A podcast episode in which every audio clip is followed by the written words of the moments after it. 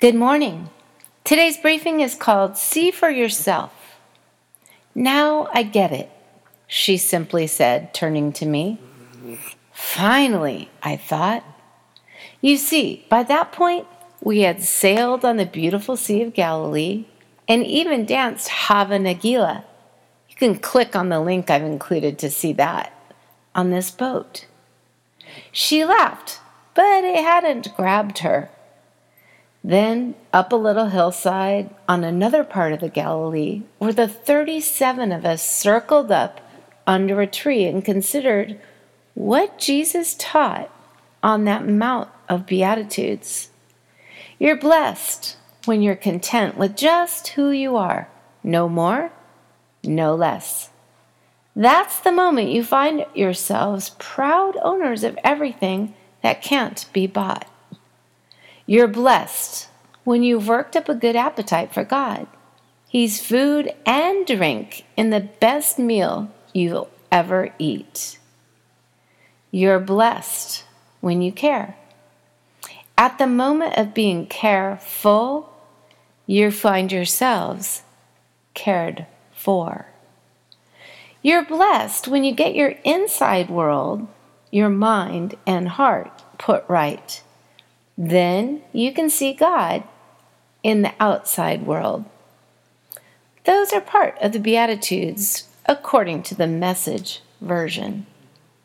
Friend, without seeing the natural bowl like setting just above the Galilee, you cannot imagine how Jesus was able to teach the thousands who had come out to hear him, how they could possibly have heard without amplification.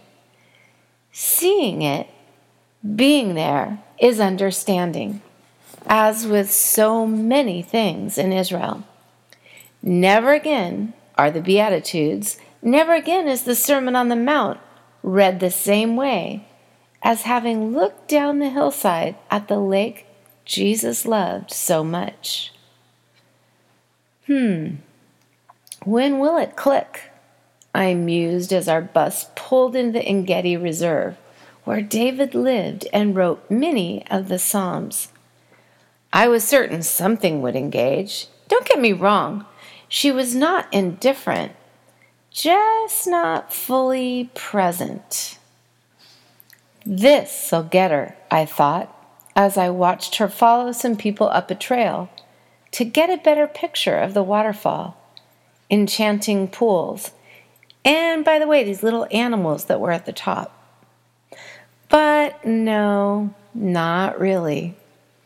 What affected her was when the bus pulled over the hill and made the turn into Jerusalem.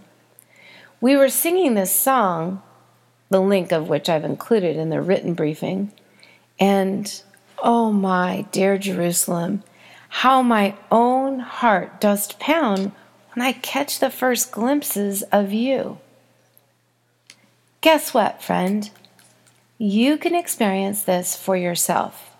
I'm forming another group to travel this November, departing the 10th and returning the 19th of November to the USA.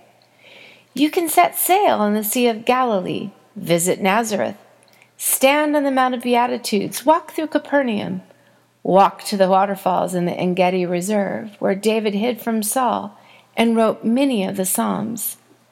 Take the cable car up to captivating Masada with its views of the Dead Sea, where you will float, and beyond.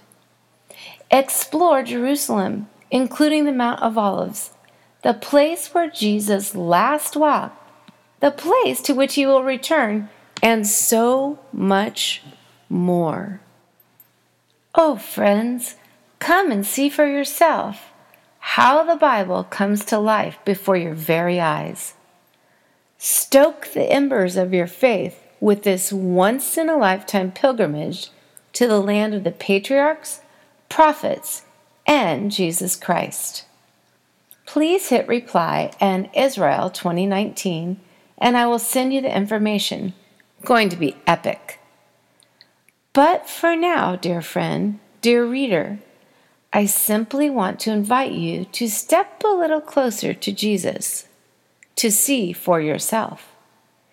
in such a way that you might consider that God truly is good and truly does have you in his heart. To see for yourself in such a way that you might consider opening the words of Scripture to shine the light on your daily path. To see for yourself in such a way that you might actually consider that the Holy Spirit of God just might want to take you further than you had considered, further than you have ever been with Him. Mm hmm. Oh, friend, it is my highest desire, my total heart, that you might experience the goodness of God. Come on, investigate. See for yourself the land. See for yourself who Jesus is, what he has done, what he will do, and who he wants to be in your life. If you will, but see for yourself.